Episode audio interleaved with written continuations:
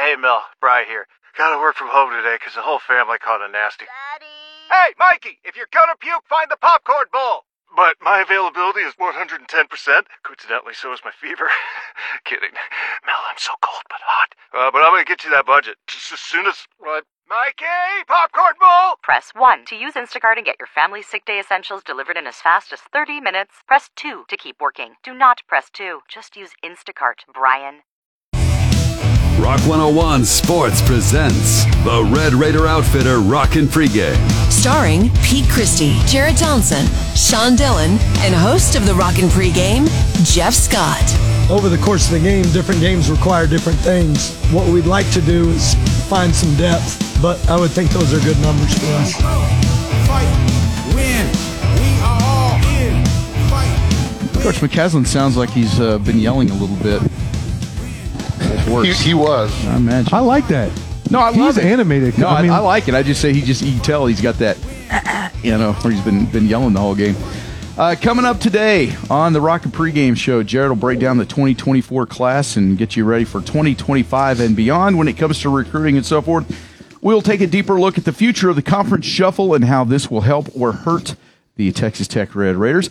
Conference basketball has started, and we'll uh, talk Red Raiders and Lady Raiders today on the pregame show. Plus, Erik Haslam and Mychal Hunter will join us to unveil the Rockin' 25 college basketball poll. And that's just uh, probably more. Who knows? There will be other bonus surprises coming up as well. So, um, don't get your hopes up, Pete. It's not that great, I don't think. But uh, you know, It could be. I mean, we have, it's, you know, it's we hard had, to we had Zach Thomas come by. We've had Michael Crabtree. Who Hey, knows? Who knows? Who There- knows? There, there could Happy New anything Year, could Pete. happen. yes. Um, but uh, what's the Rockin' pregame without the Rockin' reality check?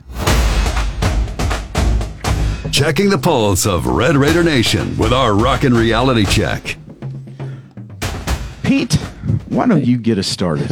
Okay. New year. Yes, it's Yeah. a new year, and you know what? I'm just excited that I'm breathing and I'm seeing to 2024. So I'm thankful to be into the new year. Doing kind of a low bar there. I mean, But I'm, I mean, I'm I'm alive saying- and I can I see. could, I could have died in 2023. I'm just saying, I'm excited to be That's here. true. Um, you know, I'm not a. What I, I don't watch my words. I was going to say a, a you know a, a geek, but uh, I know Jarret's been Nerd. revel, reveling Nerd. in the signing day and stuff, and I'm excited for that. But uh, I'm excited about Red Raider football, and I know Jarret when he breaks down all that, I'm gonna feel even more excited for Red Raider football uh, this year. I believe. Uh, I did. Uh, I do want to report. Micah Hudson is in Lubbock. He's in Lubbock. Uh, somebody sent me a picture of him at the airport. I don't know what, where they were, but they were flying into Lubbock last night. But uh, it's exciting. He and I, I mean, 14. I don't. I don't have the number. A lot of guys coming in early, graduated early, and to me, if you can handle your studies and get done early, uh, I think that just bodes well for all these young men coming in early to Tech. Uh, basketball, uh, I'm excited. Uh, you know, 11 and two for the men.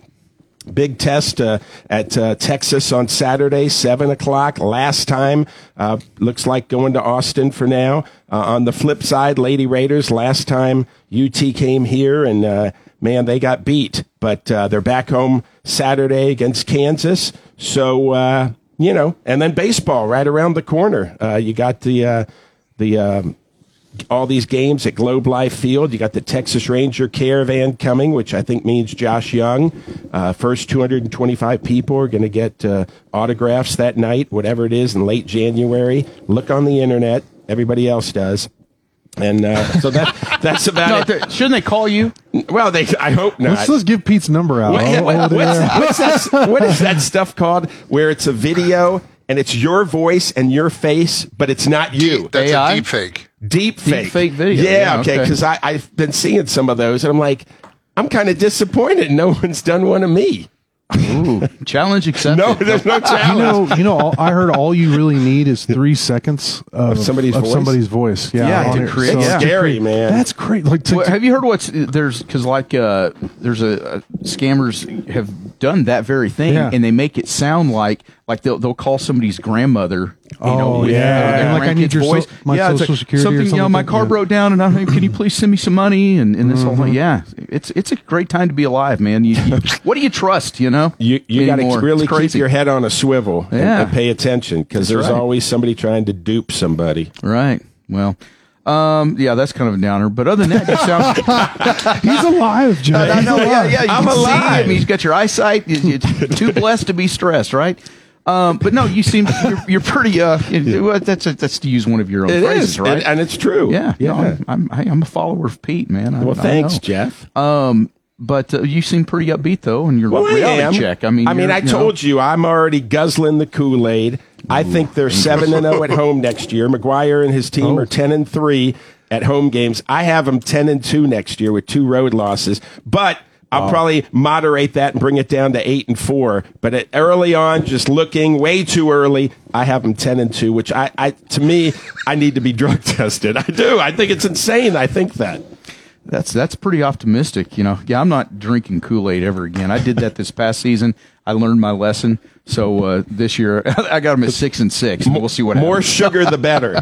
No, I'm not. I'm. I'm just going to try to just lay back and evaluate and not get too carried away with the Kool Aid. That's just me. But I like your optimism. You want them to show you first before you. That's right. Well, that's I'm the, true. I'm the, I'm we the ha- we show ha- me we haven't That's seen right. it. Yeah, and I so- think that's fair considering all the preseason hype.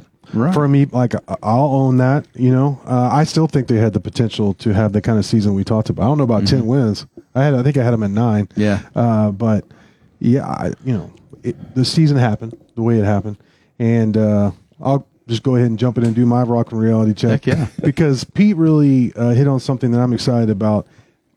I cover recruiting, and you cover you talk to these guys for years. We talk about them over and over again. Uh, double digit guys on campus Nice. today, move in day. We're going to talk about that in the second segment. Who are these guys? Who's coming in?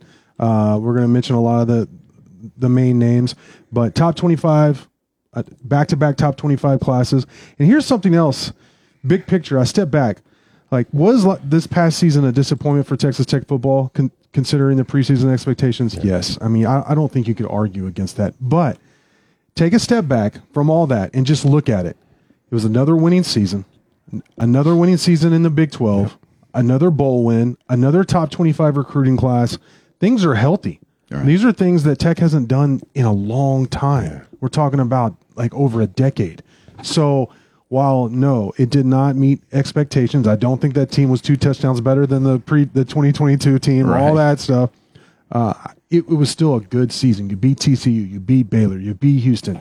Um, I, I just feel like the hype we get caught up in, mm-hmm. in kind of the like this tunnel of covering Texas Tech and living it every day with all the excitement we had going in the season, it's fair to say this last season was a disappointment. But it doesn't mean they didn't accomplish some notable things. Yeah. And that we should not like I, I think to just I think it's fair what you said, Jeff, hmm. that show me before I'm gonna say nine or ten wins. Give me a break. you know? Right. But I also think it would be unfair to not look and see the positive things. Like somebody even said to me just, uh, you know, at the bar, recognized me and was like, "Hey, blah blah blah." Started started talking about, man, is Joey McGuire is he is he on the hot seat? And I was like, "What? What are you talking about?" right. Of course he's not on the hot seat. Right. I mean, back to back Big Twelve winning records, back to back top twenty five national recruiting classes. I just this this this program's in a good place. I, I, I think again, it's fair to say it was a disappointment, but let's not go overboard. Right. That's the reality check. No, and my reality check. I mean, I'm optimistic, but I'm just I'm just going to try to just just dial it back like I normally do. Yeah. I tried. I am more of a well. Let's just see what happens here. You know. But last year, I, last season, I did. I was full on, man. Ten and two. I mean, I was I was believing it, you know. And I thought, okay, I learned my lesson. I just need to just go back to what I used to do. Just just look at it, evaluate it. But I am optimistic. I'm not negative by any stretch. So I just want- don't think I'm being a pessimist because th- there is a lot of really good things, Yeah. you know, and you see it, and it's going to lead to to good things. It's just hard to have the patience to Yeah. to get through it because it's been so long since things were good that Mm. you get a glimmer of hope and you want it, you know, you want the ten wins, you know. But I think it's just going to be it's a little more of a slow, slow, steady situation here, more of a marathon than a sprint. And uh, you know, but I'm I'm I'm still optimistic though. So yeah, in wrong. my my points weren't like directed toward you. I just thought you brought well, no, up a I good didn't take point. personally. I, th- but yeah, you made me I just want to make sure, that. like, no, I, I just you made me think though. I was like, I, I don't want, Yeah. I, I want to make sure that I don't come across just being a negative guy. I think No. most people are like that. Don't don't tell me about it. I want to see it. right. I want to see the The win. show me state is Missouri, I believe. That is correct. Okay. that is correct. Yeah. What, La- last time Red Raiders were winning the Big 12, I had a positive r- uh, record in the Big 12 was 2008 and 09.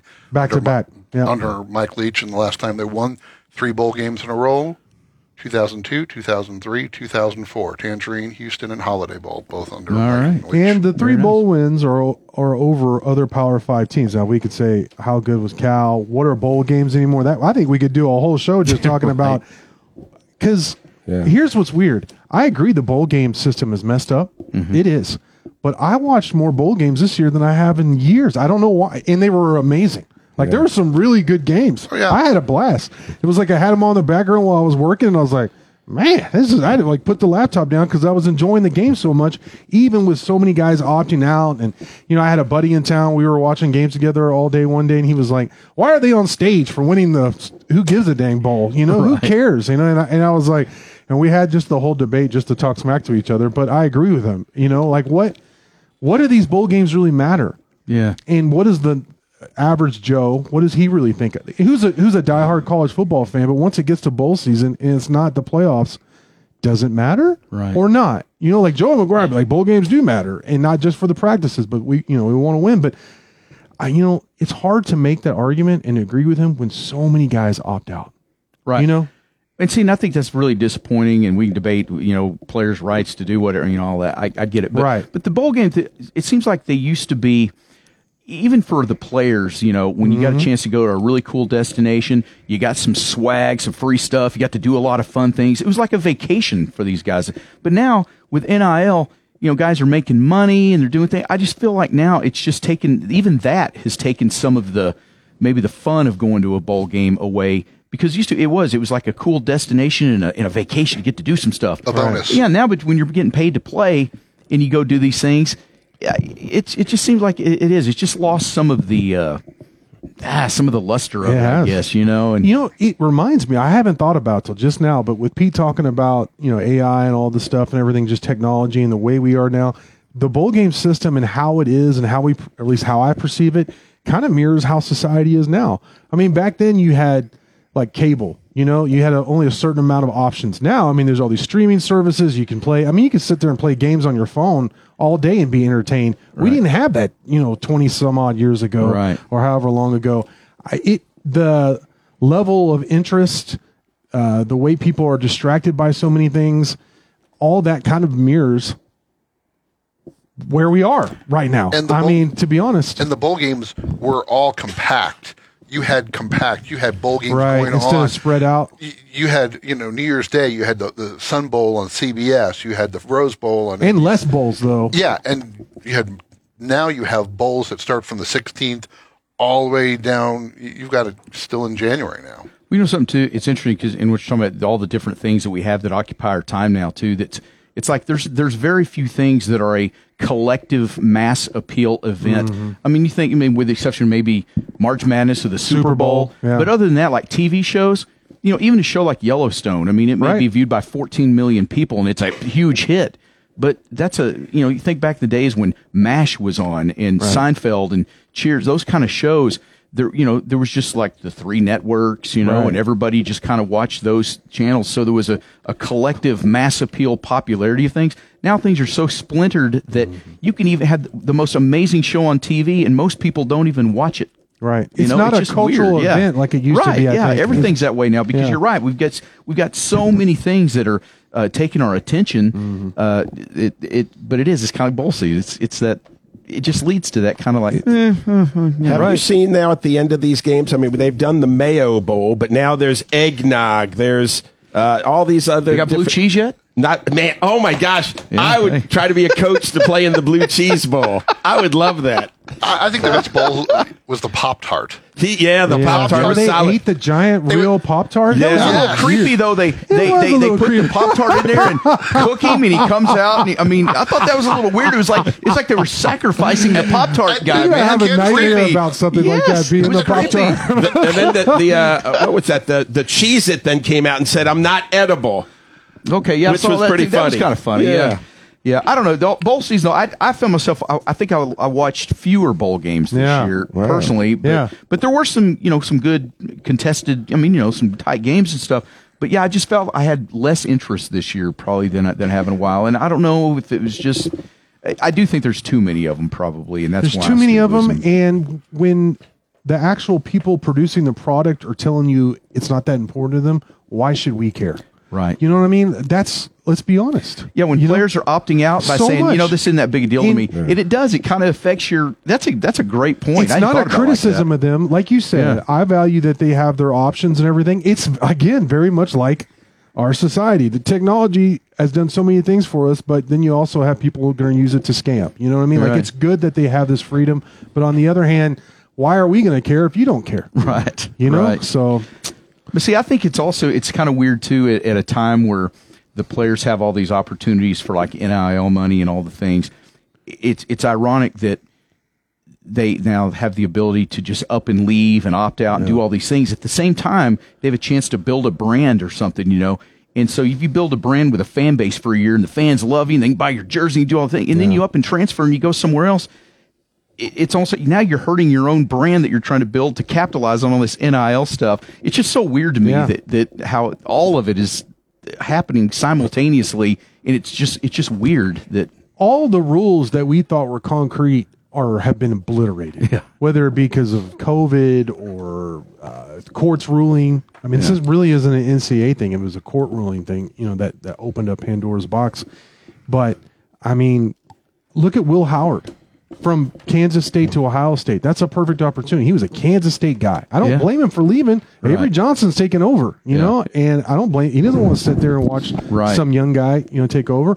It looks like he's going to start at Ohio State, which kind of surprised me from Ohio State's pers- perspective, Right, to be yeah. honest. But uh, that's a, a perfect, uh, you know, example of what you're saying about a brand. And then you got like Alan Bowman's going to be playing for his eighth year. Tyler Shough's going to be playing for, you know, I mean, like what ha- like what happened to four years or maybe five? You know, like Yeah. I, I'm not saying I disagree with these rules philosophically in terms of allowing all the extra eligibility, but it just it makes it seem less important. all these yeah. rules make everything make the sport and college sports in general seem less important. yeah. Less all the ideas of amateurism and all that has just been totally obliterated. Yeah. You know? How, Yeah. how much fun did we make of Tony Morales when he came back for his seventh year after four medical Oh, and, and think how crazy that was. Yeah, that was was before, any of this stuff yeah. started. So that was that was a rarity, but it was funny because you know making jokes about how old he was and stuff. You know, but Dr. yeah, now Morales it's and all like, yeah, man, now it's that's just the way it is. But all right, well,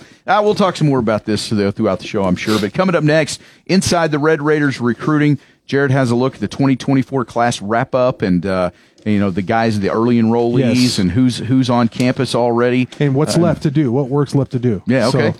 All right. So, yeah, we got some good stuff coming up here next on the Red Raider Outfitter Rockin' pregame on Rock 101.1. Inside the Red Raiders football recruiting with 24 7 Sports, Jarret Johnson. All right. So, we've actually got uh, early enrollees in Yeah. town Yeah. and, uh, and ready to go. Yeah. yeah, it's move-in time, and it's really people ask like, "Hey, what freshmen are actually going to play early?" Well, these are the guys, the guys who get here early. For the most part, there might be one or two exceptions that come, you know, during the summer, uh, but for the most part, guys who come in early in the spring are here for spring ball, start developing, all that. Those are the ones you're going to see play early next season. And you know, Pete already mentioned it. Micah Hudson, five-star receiver. He just played in the Under Armour All-America game with uh, fellow Texas Tech signee Ellis Davis, offensive lineman from Prosper, who's not an early enrollee, but Micah is. And uh, here's something that here's what uh, head coach Joey McGuire said about Micah on National Signing Day. He said, Micah Hudson, for one, I've been lucky to coach some absolutely freaky athletic individuals, and I don't know if I've ever seen anyone like Micah. He's so explosive, has phenomenal hands, and loves football as much as anyone I've been around. That sounds Wow. pretty dang good to me. Yeah. Also, it'll be interesting to see where they play him because he can play anywhere. I mean, put him at running back if you need to. You know, to Really, spill Tahj. yeah, you know, what I mean, he's that good of an athlete. Um, and I know guys get overhyped, but I mean, you watch this guy's film, and everyone who's seen him says the same thing. You know, so I fully expect him to play a lot next year. People, the question is, is he going to start? What if he started at inside receiver? I'm not saying he's going to, but Yeah. that would be one heck of a tar- you know, a heck of an option. What's You- what's is he like six like just six, six one foot. guy? Okay, yeah, yeah, he's like six yeah. foot, six one, uh, 190 pounds. That doesn't really stand out, but uh, I, I thought Coach McGuire said it perfectly, which doesn't surprise me. Is that the way he, he plays the ball in the air, his body control is about as good as I've ever seen.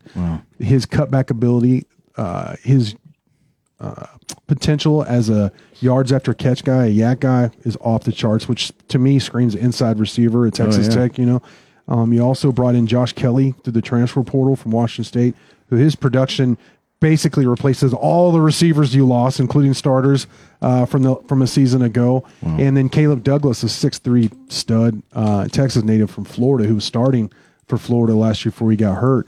You know, put those two guys outside, have Micah inside.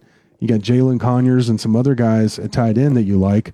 I mean, how do you mess that up? It's Right, on yeah. it's on Kittley and Behren at that point. Tharp you know what I mean? back when he Tharp, sure, yeah, yeah, you know yeah. he's battled a lot of injuries. I'm a little more concerned about Right, the concussions. I mean, I, I really, he's one or two, maybe just one. I guess we all are, right? One concussion away from Right. you know, But you know what I mean. Like once you get one of those, it's like a boxer who's been knocked like like knocked out. Right. You know, it's like well, you know, all of a sudden they have a glass jaw. Because there was some concern he wouldn't even make it through this season, Yeah, or he yeah. might even Yeah. be done this season. I was so. I basically had that story ready. You know, Yeah, I mean, yeah. I was worried about that. Yeah. Uh, so, but they have a they've they brought in several tight ends. But my point is, maybe that's where Micah not forever, where he not even all next year, but Mm-hmm. uh, I think there's an opportunity for him to start at inside and, I mean, tear it up. Maybe Yeah, be your top receiver, which sounds crazy, you know. But as a true freshman, but he's the he's the guy. Other guys coming in. Speaking of quarterbacks, Will Hammond. He mentioned, you know, there's an interview. It's a, I think it's a free one. On if not, it's a dollar to sign up your first month on Inside the Red Raiders. I interviewed him on National Signing Day, and uh, he was really excited about coming. Uh, here's what Joey McGuire said about him uh, on National Signing Day. He said, uh, one of the most electric quarterbacks in the nation and also one of the best kids I've ever been around, just as far as loving the game. He's been a huge part of recruiting this class, and he can't wait to get to Texas Tech, a mid year guy that will get a bunch of reps in the spring. So, look, Tech's played three quarterbacks, I don't know how many years in a row now. Yeah. I mean, he's going to be, at worst, the third quarterback, I, I believe. Yeah. Uh, you know, you got Behren, you got Jake Strong, and then you have Will Hammond. Will Hammond, four star quarterback, Elite 11 finalist, prolific. I mean, look at his stats. They're off the charts this year. Big arm.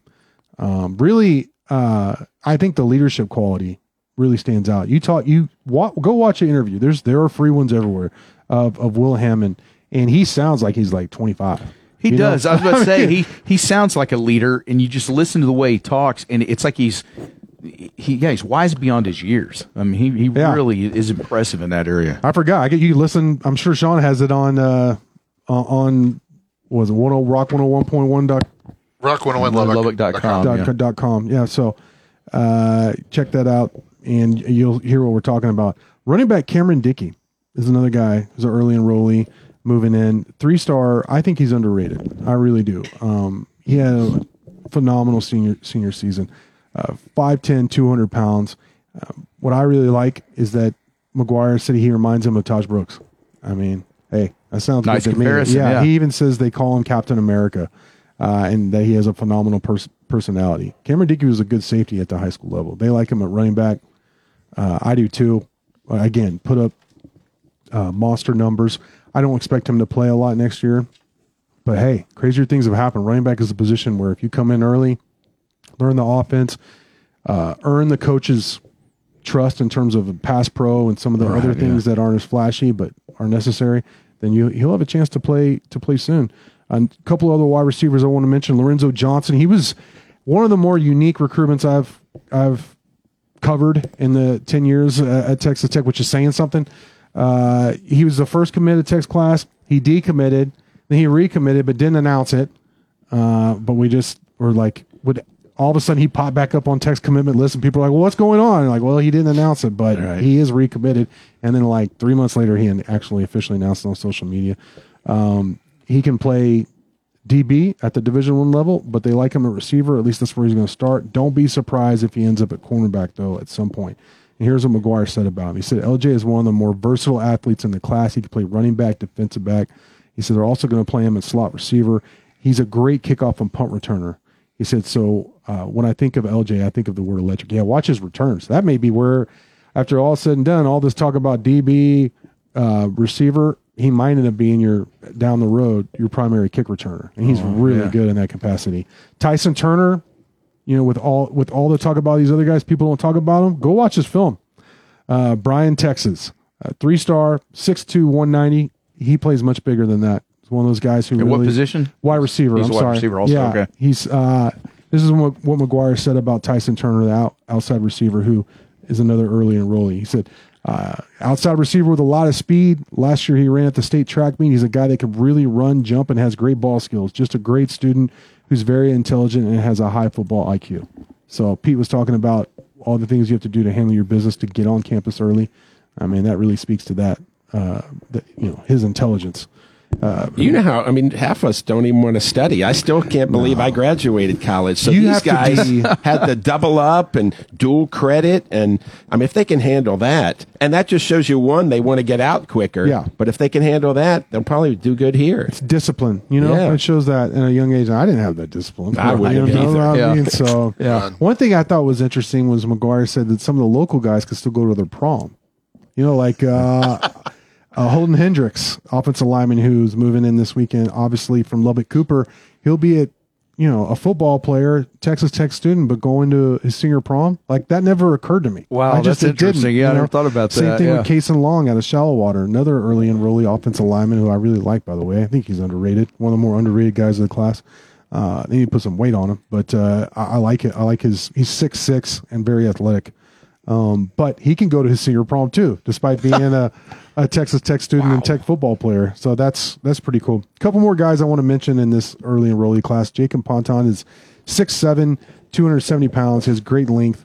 Uh, I, I think he's going to be a multi-year left starting left tackle for you. I think people that's been a big problem is figuring out who is a bona fide left tackle for Texas Tech the last couple of years. I think that's been the biggest problem, which has led perhaps directly to you playing multiple quarterbacks, is that they haven't really had a left tackle that they feel very like a dominant left tackle. There hasn't been a Le'Raven here for a while, Right, You know, yeah. so uh, Terrence Steele was pretty good, but. Uh, Anyways, I, I think Jacob Ponton down the road can be that guy. I think he's very underrated out of Dripping Springs, 6'7", 265. They need to put weight on him. One dude he never gets talked about, and he is a bad dude. Cornerback Isaiah Collins, one of the only defensive players who's early enrollee out of Huntsville. Uh, McGuire said he's a long physical quarter that can play safety. He will be here as a mid-year, so he'll definitely uh, get to go through spring football. That's great. Um, he is he's one of those guys uh, that like five years ago have been like one of the first dudes I, I mentioned. You know, I, I love to think about that, and that's the biggest difference for me with these McGuire classes is they sign multiple dudes. I'm like, this guy's a really good football player. You go watching this film, and like for me, there's so much going on covering the team and recruiting, you forget about him.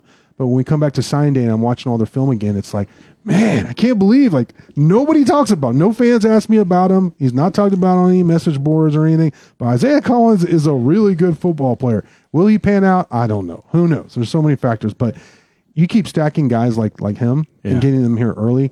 Uh, you have a very good chance of being a good team. Yeah. All right. That's pretty exciting. Yeah. Okay, maybe I will drink some Kool Aid. Yeah, a couple preferred walk-ons too. Uh, your punter, I, I want to make sure I say his name. I'm just going to say it differently. Uh, Rylan Vagana is how I'm, I'm going to say it. I don't know if that's how you pronounce it, but uh, uh, he's. I'm sorry, he's actually a long snapper, so that that's good. And then another offensive lineman who I think normally would have been a scholarship guy, but because of the preferred walk-on Matador Club deal, uh, Jackson Hildebrand. Uh, who's here early? So that's I think that's a good addition, especially as a preferred walk-on. Yeah. All right. Well, hopefully these guys we get to see at least in the spring game and Yeah, get get a no, look. No, we'll and- see them yeah. if they're healthy. Yeah, that's cool. One thing people want to know, I just want to say real quick. I know we're running out of time, but uh, they they're still looking to add a defensive tackle through the transfer portal. They just had Anthony Booker, 6'4", 351 pound dude with one year eligibility left. He was on campus this week. Uh, he's coming from Arkansas. He played most of his career at Maryland, one year at Arkansas, but he's been a multi year starter. Um, obviously, could could plug in, you know, take up a lot of space. Right, 6'4", yeah. 351. Yeah, no also, a recent offer, James Hansen, 6'2", 307 pounds, out of Nevada. He also played at Utah State, Riverside Community College, which is a JUCO that produces a lot of talent and, and sent a lot of talent here to Texas Tech in the past. But uh, that's basically, and McGuire told me on signing day when I asked him, that's the last thing in terms of the, adding to the roster this offseason for the 2024 season. Okay. All right. So we come back here, take a look at some 2025 Yeah. numbers and maybe beyond. Uh, some yeah. yeah. some Christmas actually Christmas Day offers uh, that I that I want to mention. James Blanchard, Texas Tech's general manager, dished out like like Santa Claus a bunch of offers. I interviewed these kids. Uh, one of them is the son of a former like basically All American NFL veteran uh, from a conference rival. Uh, Oh, he was really? really excited about. I think you'll be interested too. Okay. All right. All right. We got that coming up next.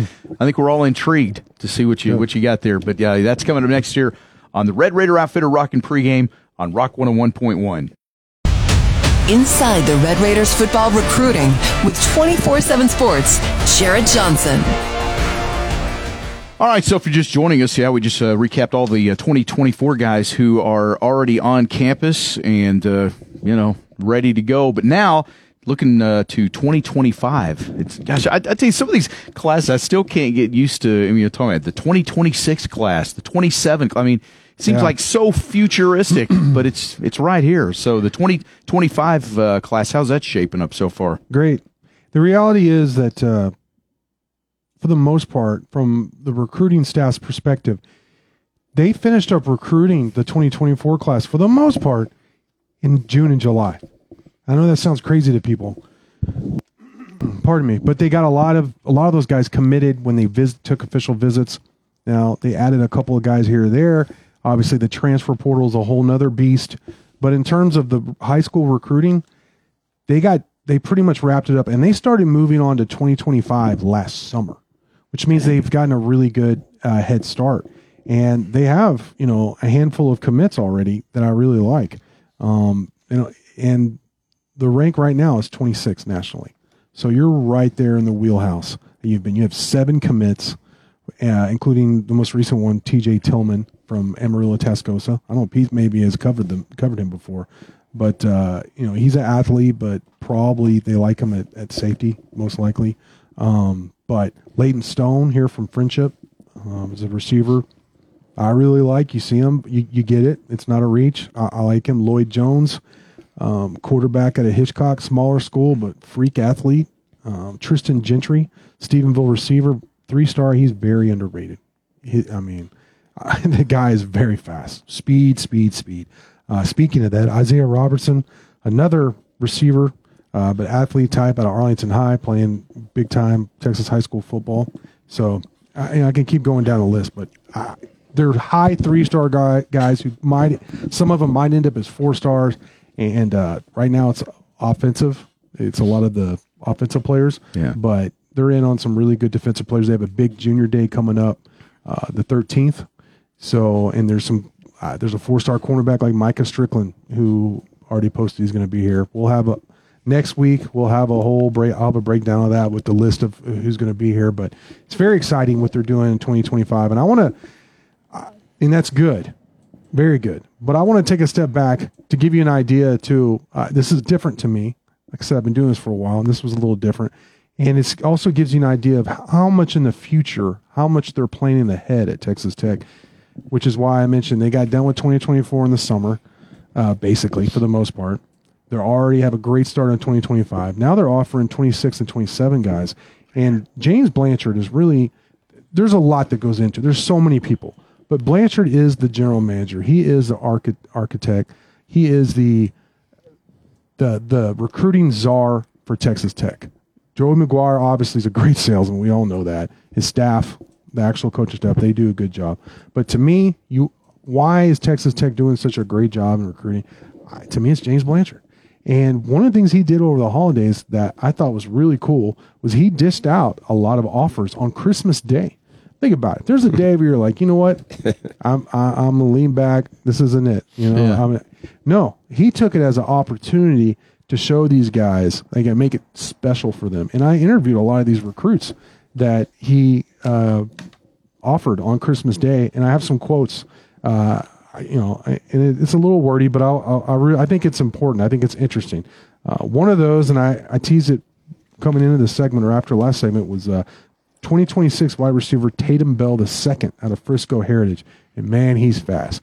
And 2026, so you know, he just finished what his sophomore year, and he put up really good numbers. But here's what he said about getting the offer from from Coach Blanchard. He said it was Coach Blanchard who offered me.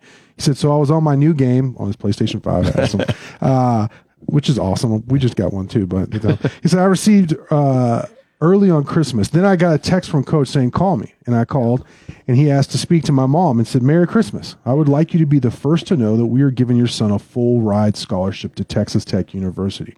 After that, I got up and ran up and down the street for a good 15 minutes. Wow. That, that's a pretty cool quote, Yeah, right? Yes, he is, is the son of former Oklahoma State star running back Tatum Bell, who played uh, in the NFL several years. I think Denver. I can't remember who else he played for, but he, you know, Yeah, good running he was- back. yeah, he And was a great yeah. player. Uh, Tatum but you see some of that that speed uh, the, in terms of uh, junior uh, and at, at Frisco Heritage. So that's really good. He actually told me in that interview, and this is on Inside the Red Raiders, that he went to a camp at Oklahoma State. He said he thought he balled out the camp, and they didn't offer him. He said he actually said, "I guess they don't like me." So you would think, oh, how do how do schools lose legacies? There you go. You Yeah, know, yeah. And here's Texas Tech offering you on Christmas Day, where you're running up and down the street. It makes a difference. Right, How is yeah. Texas Tech doing this? There you go. You Yeah, know, there's one example. Another dude, I thought this was cool. Uh, 2026 cornerback Brandon Ford from Crowley. Man, I, he does not look like a he didn't look like a sophomore in his film. I, I, he's a good player. Uh, he said it was Coach Blanchard who offered me. He called me on Christmas Day and wanted to talk to me with my parents in the room. He then told my parents and myself that he liked my film and I'd be a perfect fit at Texas Tech and said they won't wanted to offer me. Uh, receiving the offer was thrilling, especially because Texas Tech is one of the top schools I want to go to. I was at Tech last year for an unofficial visit when they played the Longhorns. He said, I love the atmosphere of the fans, and I could definitely see myself being there in the future. So they had this dude on on campus. They had him already scouted. Somebody gave him the heads up, or they saw something from when he was a freshman, way back. I mean, that seems like ancient history and Right. recruiting it. You know what I mean? But they Yeah. they could see it coming with this guy and had him on campus. You saw them Tech beat Texas, uh, you know, with a great game. That was a great atmosphere and overtime and exciting. Now you offer him on Christmas Day. How do you beat out Oklahoma State, Baylor, TCU? This kind of stuff right here. Uh, you make you make these guys feel special. Uh, oh man, 2027 running back Wayne Shanks, who by the way, I love that name for some reason. I don't know why, but Wayne I, Shanks, Wayne yeah. Shanks, you know, out of Cypress Woods, he ran for over 700 yards as a as a freshman at the varsity level. That's playing high. That's not like little Texas high school football. That's big. That's a big classification. The all the Cypress Woods, Cy Fair, all that stuff. Uh, he said about getting his offer. He said Christmas morning I got a text from Coach Blanchard telling me to call him. So I did. Once I called, he asked about my family. Then he told me to bring the phone to my mom. He told my mom and I and uh, that he was going to offer me a scholarship and said he will get me out to visit the campus sometime. My mom and brother were surprised and so excited as well as myself. I was extremely excited and blessed to have received an amazing Christmas gift. So I there's other I have other uh, uh, interviews like this Yeah. saying basically the same thing. You know how they these recruits were made special. You're early on them um, on Christmas Day by Texas Tech, and that's that's how you do it, man. Yeah. You know, Yeah. I mean, if you're a salesman doing anything, that kind of thing, how does that not endear you, or at least put you big time in the mix for the rest of the recruitment? Now, who knows what Right. could happen with these guys and who's Oh, going to yeah. offer what and all that, but you're going to be in the mix because of that and Yeah. the way you're handling things. People want to know why. How is this happening? Well, here, there- here's another great example. All right, man. That's uh. All right, I'm gonna hold off on the Kool Aid still. I got another one for you. This is Oh, great for you. All right, okay, this all is right, great for you. Intriguing offer. Okay. The New Mexico Gatorade Player of the Year. Okay. From your All right, stomping that's ground. my that's my uh, home state yes, there. Yeah, 2025 quarterback Cameron Dyer. I, and I want to make sure I'm saying this right. La, La Cueva? La Cueva. Yeah. Okay, is that all right. Albuquerque or is that where is La Cueva? I'm not I don't know. You're I the think New that- well, guy. Well, I think that's a, that. I think that's a fairly new, maybe a newer high school, possibly Okay. because I don't even think that was even around when I was It's a going big to high school, Yeah, because it was a six A. yeah. La so- Cueva is in Albuquerque. Oh, there you go. Yeah. So, yeah, because uh, yeah, I don't I don't think that was even a. I don't know if that school was even exi- in existence when uh, when I went. Okay. s- A few years ago. Founded in A few years ago. founded in 1986. so Cameron Dyer. Okay. Well, it yeah. Well, it, it okay that it wasn't there when I was in high school. So thank you. Wow. I, you know, Okay, I was, I was wow, trying to come give on you, I was trying to give you some love, not hate on you. I'm trying to sidestep it. Cameron Dyer. He, was, he wasn't offered on Christmas Day. He was offered, I think, uh, the, the 21st of December. But 6'4", 200 pound dual threat quarterback was named New Mexico Player of the Year by Max Preps. Also was Gatorade Player of the Year, or Athlete of the Year. Uh, he led La Cueva to the Class 6A state championship. Hey, Listen to his numbers. 2,400 yards, 27 touchdowns passing with just 10 interceptions, plus ran for another 1,359 yards and 23 touchdowns. Wow. I mean, Nice. yeah, he put up big numbers, and it's New Mexico, it's not Texas, but still, it was a high classification. And, you know, yes, he could play quarterback, and maybe that's what he want, wants to do. Uh, he has a good arm. It's not like this guy can't throw. Um, Tech does have a quarterback committed for the 2025 class they like, I like, but this guy can play multiple positions, if not at quarterback. But hey, if they sign two quarterbacks, I'm not going to be upset about it. You know, and they mad. should, yeah, they should be able to handle it anyway, especially with the way you can transfer now. Yeah. Yeah, I know. In, in that, that's crazy now. With yeah, especially quarterbacks. You know, nobody wants to be the guy waiting around. You No. know, and and it's like you've got to just keep loading the room every year with quarterbacks, knowing Yeah. that most of them probably aren't ever going to be. You know, they're they're not sticking around. But how hard has that got to be to Yeah. try to build a quarterback room and develop guys because you know they're just not patient. You know. It is, and it's hard for me to fault these quarterbacks because one thing you have to have is like an unbelievable belief in yourself.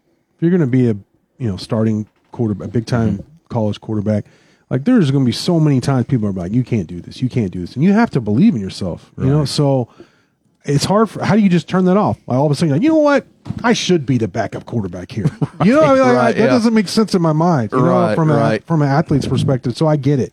You have the ability to transfer. You think you should start, go somewhere else. But on the other hand, maybe if you were patient and you stayed in the same system, if you get your shot, You're better it off could in pay the off for you. run. Yeah, you know. yeah. So it's it's it goes back to our original uh, opening segment conversation of how it kind of mirrors what's going on with society. You have these options. Is it a good thing? I don't know. You know, Yeah, I mean, yeah. it's different. Wow. All right. Well, there's uh, again plenty of optimism there, and uh, looking at that 2025 class and beyond.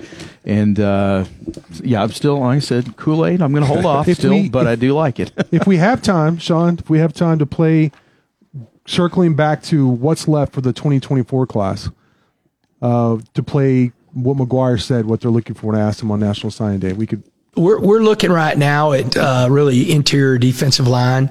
Um, you know, uh, not saying that we'll take one because we feel really good about our young guys. I mean, um, you know, Jaden Cofield has really come on. He played in the bowl game. Um, you know, I thought I was really proud the way Trey McAlpin ended the season. You know, he had a good game against Texas, had a good game against Cal. So we feel good about the interior, but we would take one more older guy if we could. So, you know, we as we get through signing everybody today, we literally went from one room to the defensive staff room to watch all the defensive tackles that were still out there. And so, um, we, I could see us having another visit in uh, January. Other than that, we feel good about, you know, the positions that we have on the team. You mentioned 2025, and I know this changes throughout the year, but do you have an idea of how big of a class and uh, not necessarily what position, but what you're looking for uh, exactly from, from that group?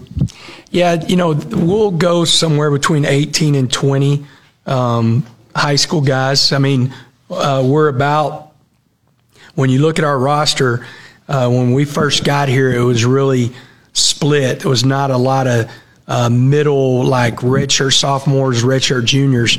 So we're, we're transitioning more and more with the recruiting classes that we've brought in to having more of that, what I call the meat and potatoes of your roster, guys that are their third or fourth year in college that, you know, especially in the O line and D line that should be playing because they've grown.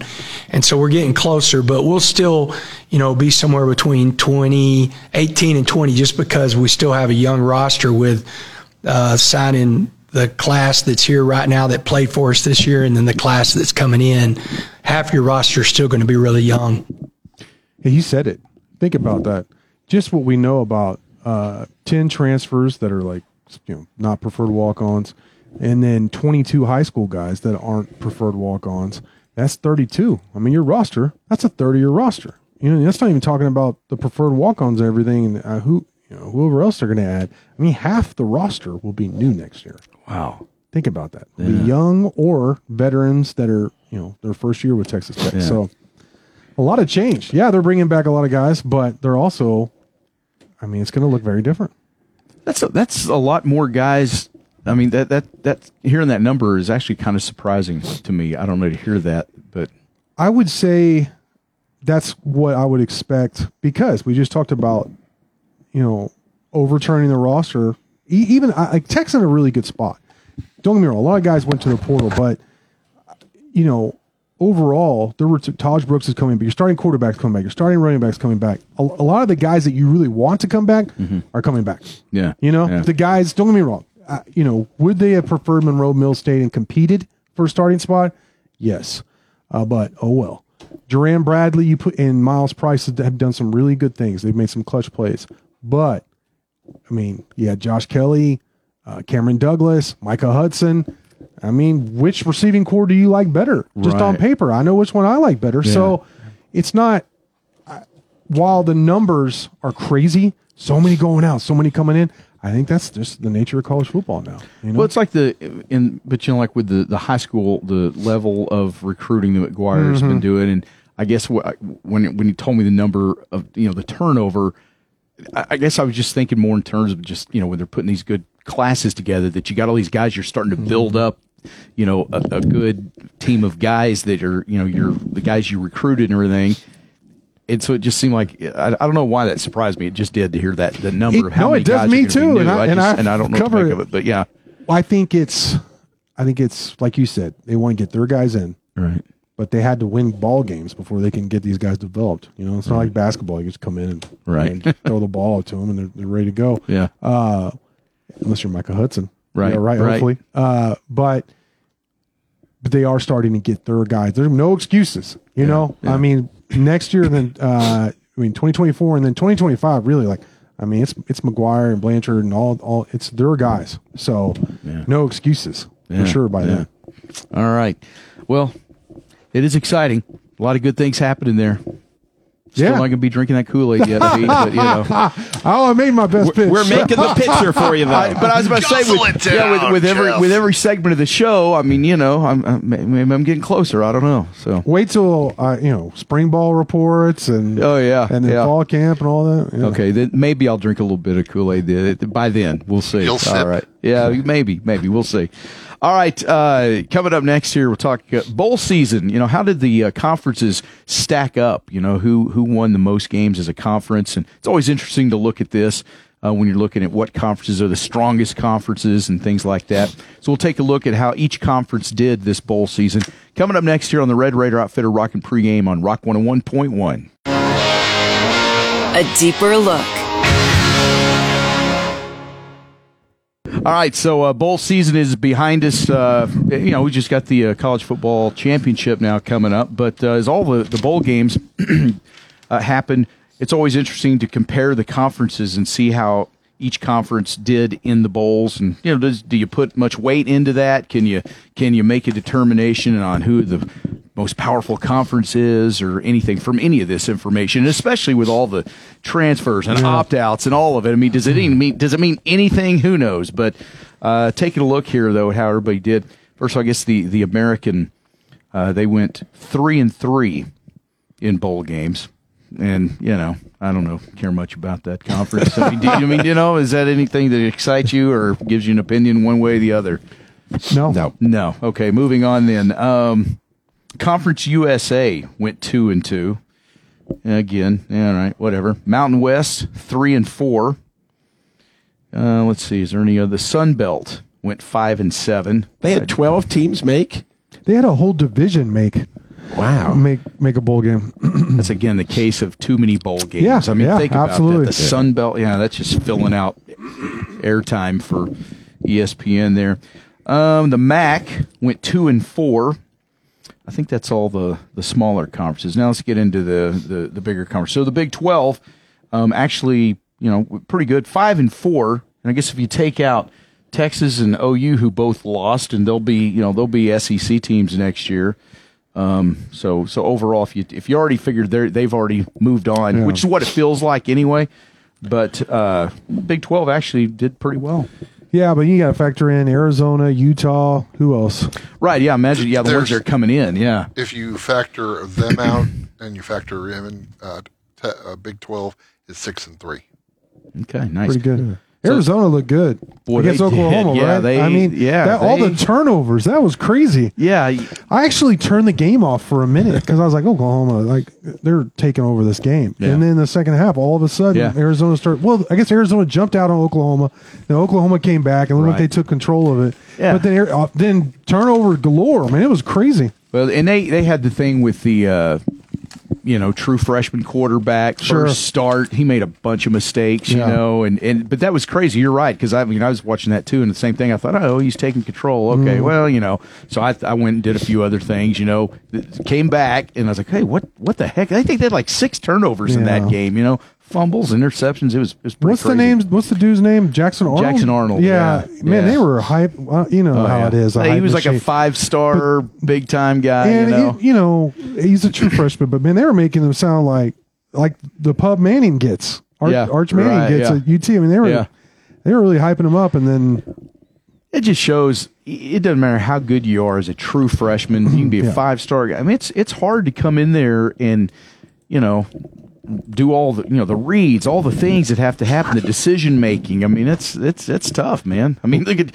Jake Strong when, Well, when yeah. he played for Absolutely. for had to start. You know, I Yeah. mean, the guy comes in there and there's a million things going on, and it's it's hard. So yeah, but the hype on any of those kind of five star type guys, man, crazy. Arizona athletically looked like they matched up. Oh, you know yeah, what I mean? they like they're good, especially yeah. on defense. They were fast. They were much faster than I was expecting. You know, and that's crazy too because that shows what a great job Jedd Fisch has done there. Because you know, think how it wasn't that long ago where Yeah. Arizona was pathetic in Yeah. football, and they've really come along. They're they're going to be tough to deal with Yeah. next year, man. That's and and so a lot of people thought Fish might get another job just off this season, but it seems as of now he's. Looks like he's staying, right? I mean, I Yeah. guess we don't really know. I don't know He's a sure. former NFL guy too, though. Yes. He's- so yeah, so he He could go, oh, you know, a bunch of different directions. Yeah. But when you really look at it, people want to know who's going to be the flagship program of the Big Twelve. You look at Arizona basketball and the way its football team has come around. yeah. I mean, Arizona, you got you got to look at them. Right. It's going to be fun to see uh, Arizona and Kansas play basketball. Oh man, That's going to be that's that's going to be fun right well, in there. so, Houston yeah. basketball, oh, Big Twelve is going to be far and away. I, Yeah. It's not. It's there's no debate. Right. Arizona, Houston, and Kansas. That's before Yeah. you start getting into Kansas State. Oklahoma State has a great tradition. Wait, doesn't Texas UCF Tech, have a pretty good team this year? uh, basketball. Yeah. yeah. Wow, I didn't Yeah. even wasn't even aware of that. I think so, don't they?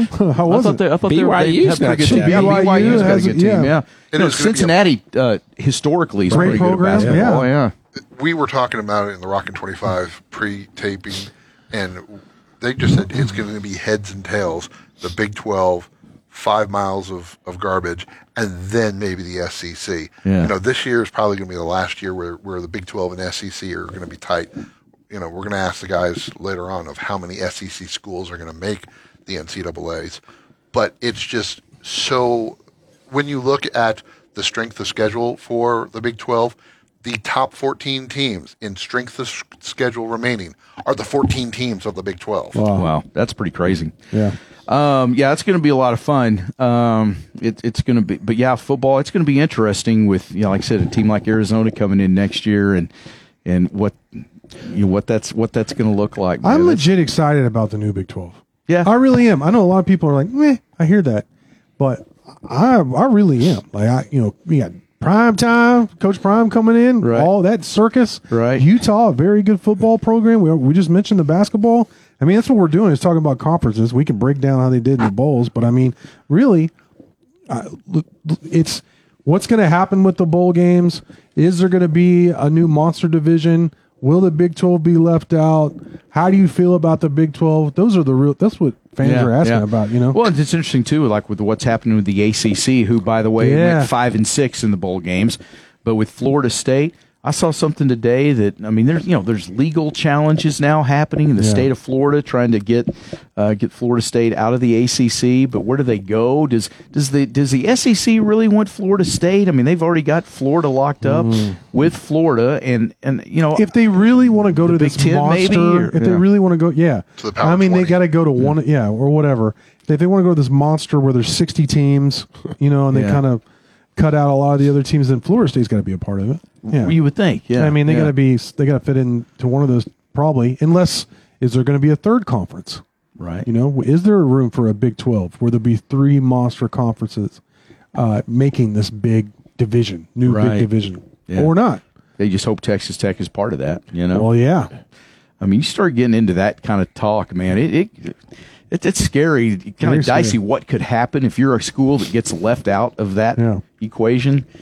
Man, Remember, you they don't almost be joined there. the Pac-12 that time. Yeah, And yeah. look where Well, they and would. would the Pac-12 have dissolved? Well, I don't know. I don't- who knows? I don't know who. You know I I- mean? Who yeah, was would gonna that been enough who when that didn't was going on if, with that? if UT, strengthened it to the OU, point. Oklahoma State, and Tech went to the Pac-12 back then, Yeah, would it be the Big 12? It had already been dust.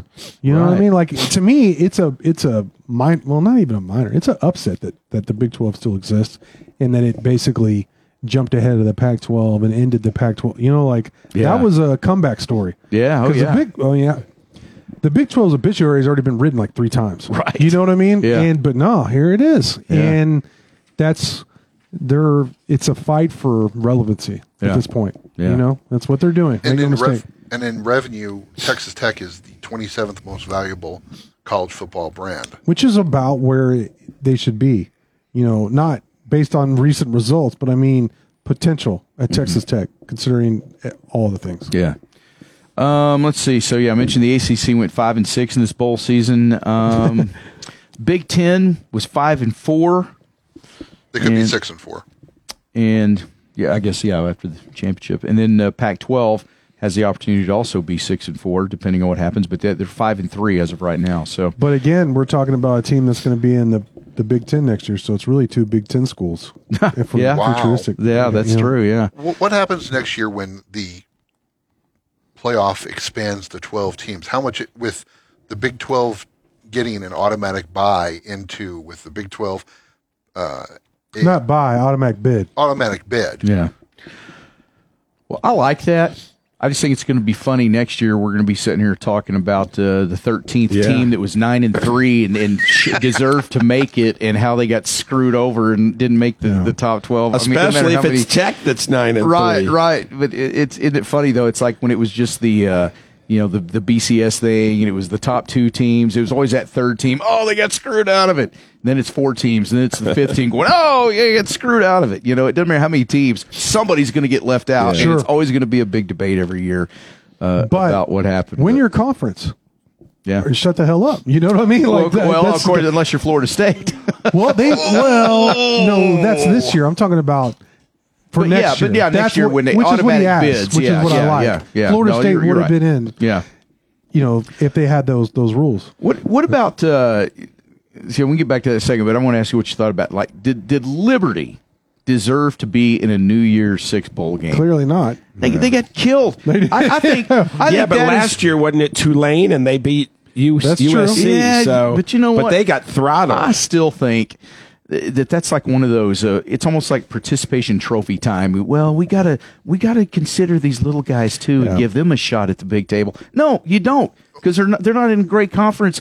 They, they don't deserve to be there. Sorry, that's just the way it is. But- I thought that was one of the lamest things of New Year's Six bowl games was Liberty playing in that. I Yeah, thought, I didn't even watch it because I, I mean, Yeah, I mean, I, I think wasn't they- surprised by the result. Yeah, I mean, in the first quarter, I think would they score first, maybe or something. They were in the game first. for about five minutes, and then after that, it was like just an embarrassment. You know? But then it comes back down to these little small schools will sue the NCAA because they didn't get you know the the right thing. That's why eh, the, the playoff is let's call the playoff what it is. It's an invitational. Right. It is a it's the college football invitational. It is there for TV and ratings. It's not there. I think it's going to be best great. Don't you? Like as a fan, like No, I, can't I- wait I- for I it. don't- and and I don't have a problem at that point with the 12 team thing. If you you've got all the the major conferences have the automatic Yes. bids for winning your conference, they're all included, and then after that, it sort of becomes like a mini.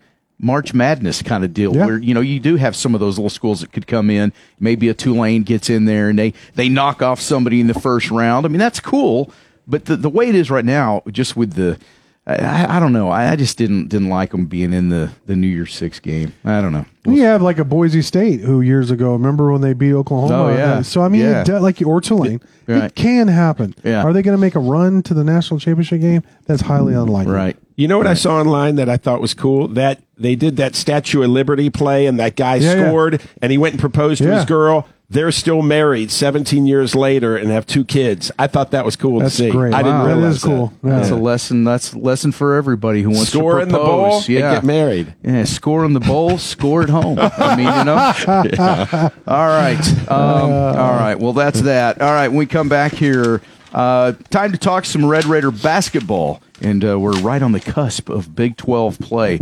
Uh, so that's coming up next. Also, uh, we'll get into uh, what's what's happening to the Lady Raiders. We got the Rockin' Twenty Five college basketball poll for this week too. We'll unveil that before we're all done today here on the Red Raider Outfitter Rockin' pregame on Rock One Hundred One Point One. Texas Tech basketball. All right, Texas Tech basketball. Tech right now 11 and 2 getting ready for uh, Big 12 play on a 6-game winning streak, but you face number 20 Texas who's 11 and 2. That one is in Austin this Saturday. So you, uh, you open on the road. Did we determine is it ESPN 2 It's the dose. It is the dose. All right. P, what channel's that game on? Well, I'm told it's See, we- ESPN two. So seven o'clock Saturday. Both teams are eleven and two. Texas ranked number twenty. All right.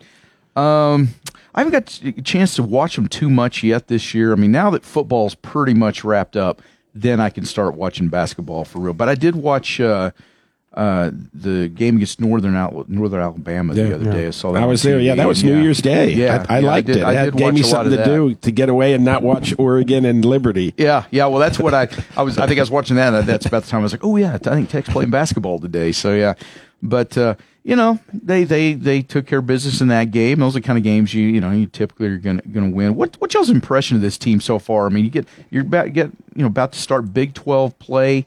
Do they have enough horses to contend, or is it a middle of the I think pack? so. What do you think? I think they're better than, than probably people thought. I mean, Warren Washington is a beast. Uh, Chance McMillan coming off the bench. Pop Isaacs finally finding his shot and leading the team in scoring. I mean, you could run through all these guys. Ker- Kerwin Walton's been better this year. Yeah. than yeah. And we haven't even mentioned Joe Toussaint, who Right, yeah. is He phenomenal, looks really phenomenal good, yeah. player. I think the fact you throw in uh, Toussaint and Warren Washington, you have the point guard and the big man combo. I mean, you have that. You can win a lot, a lot of basketball games. You mentioned McMillan coming off the bench; he's been as advertised. Yeah. Uh, Darrion Williams, Mister Do It All, you know, very good player. Losing Devan Cambridge, you know, I, I think the fact that you lose a versatile player starter like De- Devan Cambridge, and you're uh, not very deep up up front, but then you pivot with Kerwin Walton and become more of a deadly three point shooting team. The way that Coach McCasland and his staff has done it has really impressed me. I was skeptical coming into the season. I'm not going to lie. Y'all know I've mentioned it off. Right, yeah. Like I don't know about this Yeah. guy. I don't know about this staff. No, he's already made. Now we'll see how they do in Big 12 play. But offensively, the movement is so much better. They consistently create open shots for their players. Um, the, these guys play hard. They're not as good defensively necessarily as we have seen under Adams and, and Beard. Beard, I mean, yeah. that was like next level. That was Right. elite. But they're good. They play hard. Um, it's a more efficient, better shooting, better offensive team, which I did not see coming. McCasland at UNT grinded out defensive, ugly Right, games, yeah. you know. But he yeah, shown, use all the shot clock. And, right. Yeah, yeah. No, yeah. that's they've been they've been pushing the ball. They've shot well. Um, like I said, you got the inside outside. You got the Pop Isaacs too, who who, who can score any given night can go off 20, 30 for you, um, and has looked better. So I, I'm very optimistic going into Big 12 play. I think they are middle of the pack Big 12 team, which is an accomplishment in this conference. I think if as long as things go their way, which who knows, I think they have a good ch- chance of making the tournament the first season under McCasland. And considering what he inherited, all the drama that was last year, that would be a heck of an accomplishment, man. That'd Right, be great. yeah, I, yeah. I am very impressed by Grant McCasland. I think they made the right hire, but we're going to find out a lot more starting Saturday night, right? Right. Yeah. Yeah. Yeah. It's uh, watching them play. I guess overall, it doesn't seem like this team. Just uh, you know, early impressions, and like I haven't got a chance to watch them very much yet, but. Um, like maybe just overall not as deep as some of the No, teams that yeah. Tech has had these last several years we get grown accustomed to, but they got you know what, what maybe six, seven solid solid guys. You think? The problem is is not having a true defensive like rim protector Mm-hmm. coming coming off the bench. You know, uh, Robert Jennings is not that guy. He's rebounder, junkyard dog kind of guy. He's I, he's showing some small improvement, but he's not a rim protector per se. You know, um, Kyron Lindsay. You know, I think a lot of people want him to play more. He showed he showed a little flash. Some. What's nice up blocks. with that? I've seen people really ah, going off about that, like they're mishandling, they're not doing. But I always figure if the guy's that good or whatever, he'll be playing because you want to win. So Yeah. But what's the story there? Do you think? Hmm, I don't want to speculate, but I think it's kind of like a maturation. They need him to kind of be more consistent. That's what I've been told. Yeah. I haven't seen. And it he kind of said that in the press conference. Yeah. The guys who play good defense are going Yeah. to play. And that's not saying he isn't, but there are guys that really are. Well, it So- kind of is, though. You know what I mean? When you say that, I'm just saying. Yeah, like, but I mean, you know, he's just got to keep working at it. Yeah. Yeah. So I don't know if it's mis. I mean, people. I think we're all so quick to throw out judgment. Maybe sometimes it does just take a little patience. Yeah. You know. Yeah. Um. So hopefully they can count on him. But that's to me the biggest hole is because man, we just a couple segments ago or last segment was talking about Big Twelve basketball and how tough it is. Y'all know how physical of a league it is. Eighteen games of taking that kind of punishment. If Tech stays healthy, there's still uh, there's Yeah. still some death concerns, and that's a Yeah. big if, big if. And know? yeah, to go through the whole Big Twelve grind and be healthy through the whole thing Right. and not lose a guy here. I mean, that's yeah, that's that's a big ask. This is something that McCasland knows. He was Yeah. at Baylor for a long time. You know, he was a tech back in the day. So Yeah. I mean, he knows what the Big 12 is about. But this is what they have the Yeah. first year. You know, and Yeah. it's not.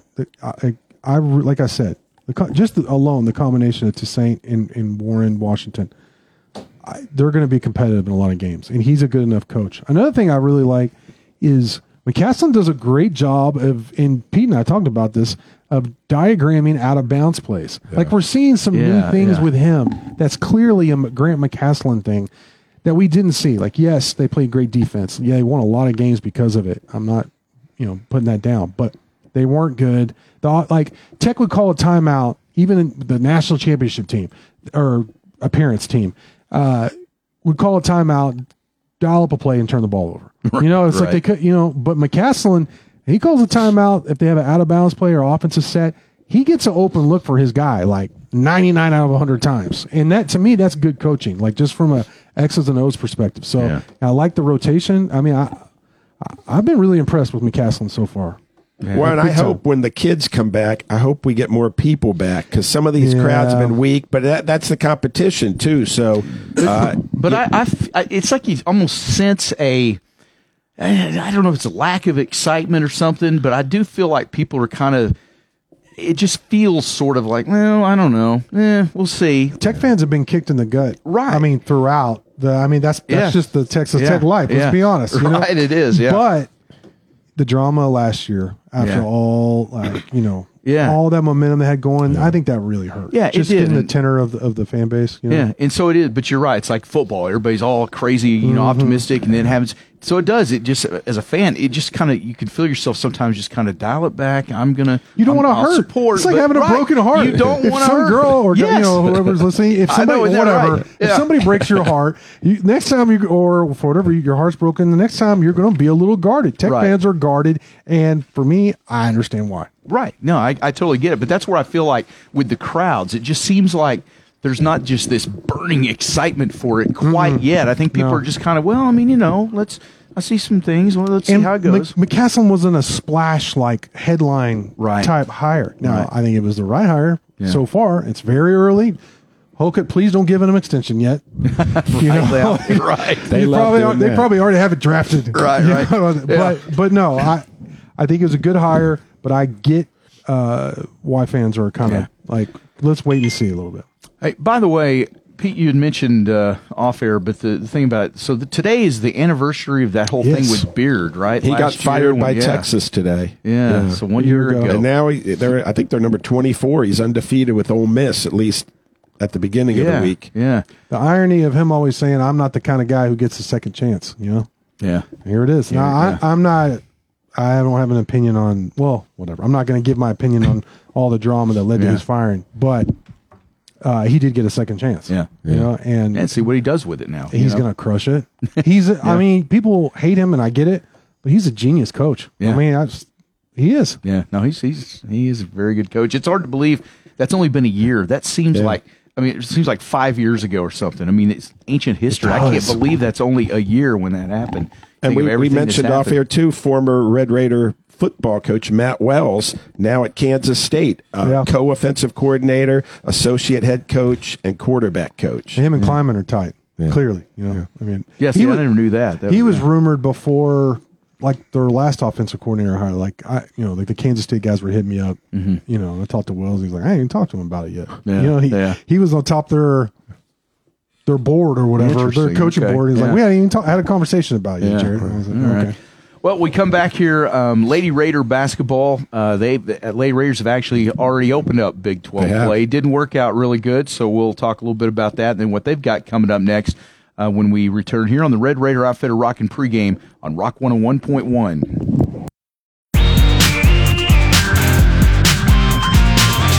Lady Raider basketball. All right, Lady Raiders uh, now stand at 12 and 3 after uh, opening up Big 12 play against Texas. And, uh, whew, Well, they had won the first game at Houston, so they had Oh, a chance right. to Okay, I start out two and zero, which would have yeah, been nice. And man, there was a nice crowd there the other night. I mean, Texas is number ten; they were thirteen and one. Their only loss was their previous game, uh, opening up Big Twelve against undefeated Baylor. Uh, and man, the the Lady Raiders uh, got punched in the mouth early on.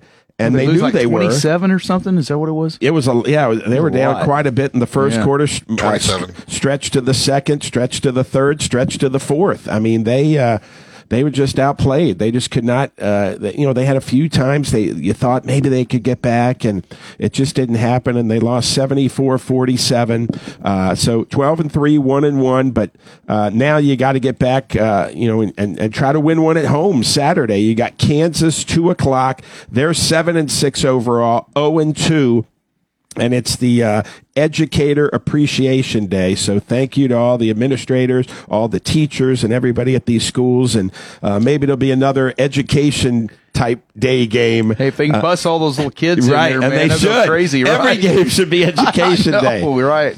That's for sure.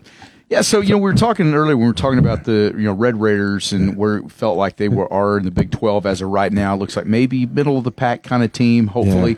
What, but the lay Raiders, what what do you really think? You've you've watched them more than I Yeah. have, but where do you think they're they're what their what are their prospects in the Big Twelve this year? I think they're middle of the pack too. I hope they can steal a couple and, and get up to 20 wins or so and, and, and maybe get in. You know, for them, they want to get in the tournament. Last year, uh, they weren't getting in. They had all the ladies watch the game, start envisioning that they're going to hear their name. And so, you know, you got to win some big games. Uh, you know, they lost to two in Hawaii, uh, to Tulsa and Oregon State. Uh, and then you now you lost to Texas. So uh, you got to beat Kansas. And then, you know, Baylor's going to be tough, but you got you got to pull off some upsets along the way and and show you belong. Do you think when you watch the team, do you think uh, Coach Gerlich is is she?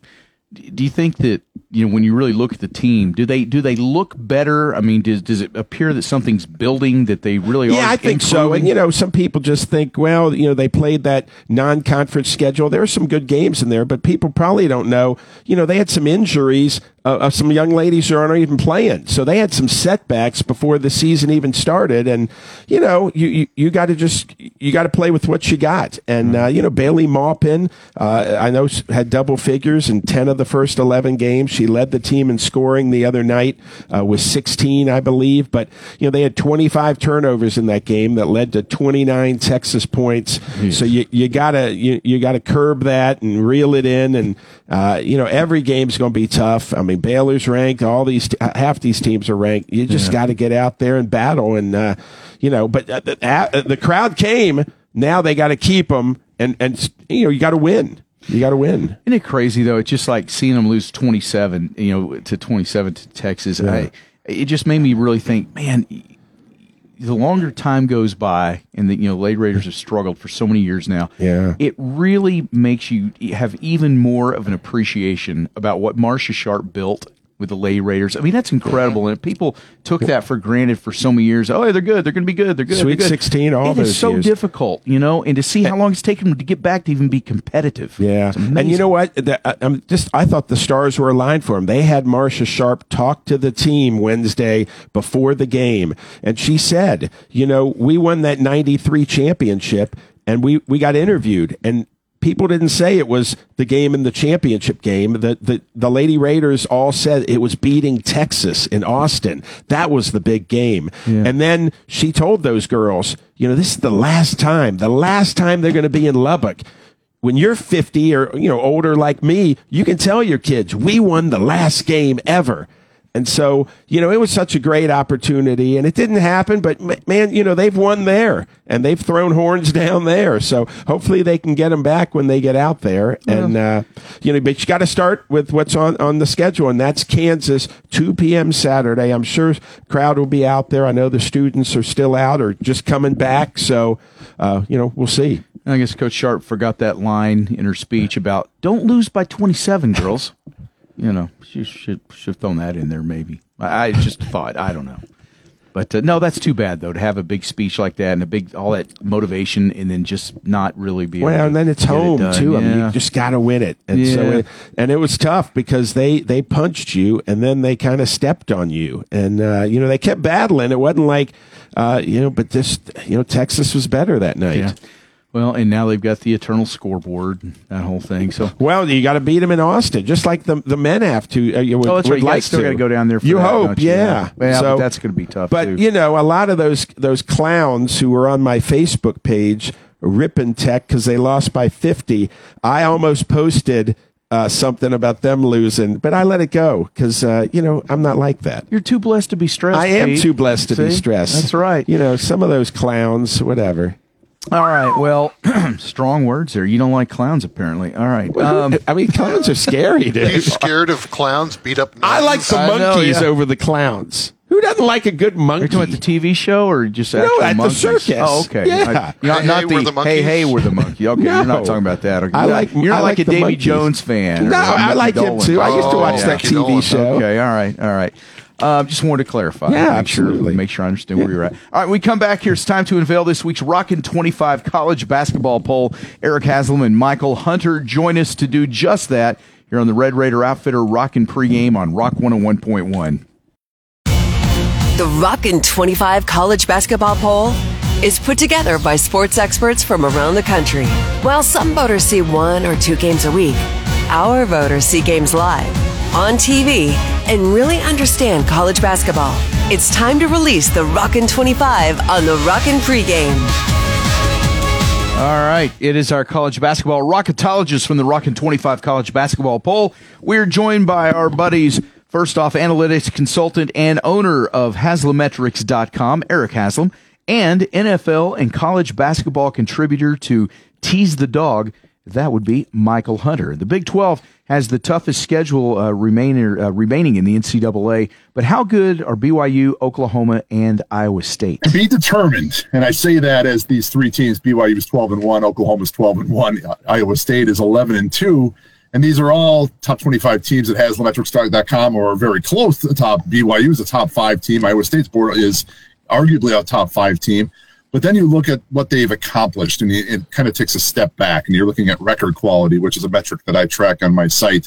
BYU is 20th there. Oklahoma is 22nd. Iowa State is 57th. And then you take a, a better look, a deep dive into strength of schedule. BYU 256th. Oklahoma 285th. Iowa State 325th. So Obviously, these guys have padded their resume with a lot of cupcakes early on. Now they have had some quality wins in there.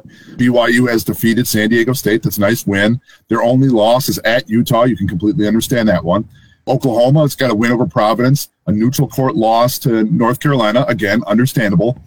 And then Iowa State uh, has a couple losses. The neutral court loss to Virginia Tech is not so bad. The neutral court loss to Texas A&M is acceptable. But again, we're going to find out pretty quickly what these guys are made of, especially BYU. I talked about them on Twitter or X a couple weeks ago when I said that BYU, I think, had only faced one top 75 team out of its first 13 games.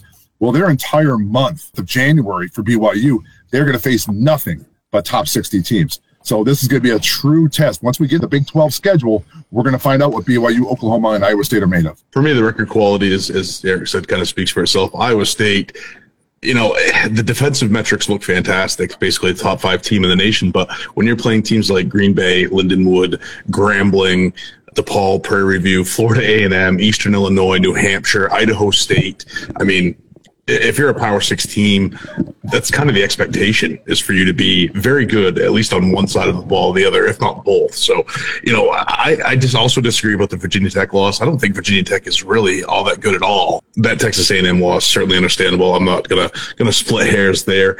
Uh, Oklahoma, it's very similar to Iowa State, in my opinion, Central Michigan, Mississippi Valley State, Rio Grande, Pine Bluff. You know, the only team they've really, really played that's really any good, I think, is UNC, and they lost there in a kind of neutral court game, kind of.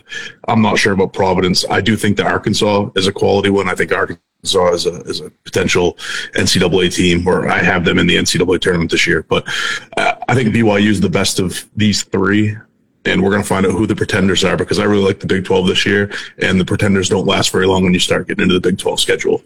Mychal, behind the Big 12, we have the SEC. Will the SEC have more or less than eight teams in the field this year? Uh, I'm going to go with exactly eight. Uh, give me Tennessee.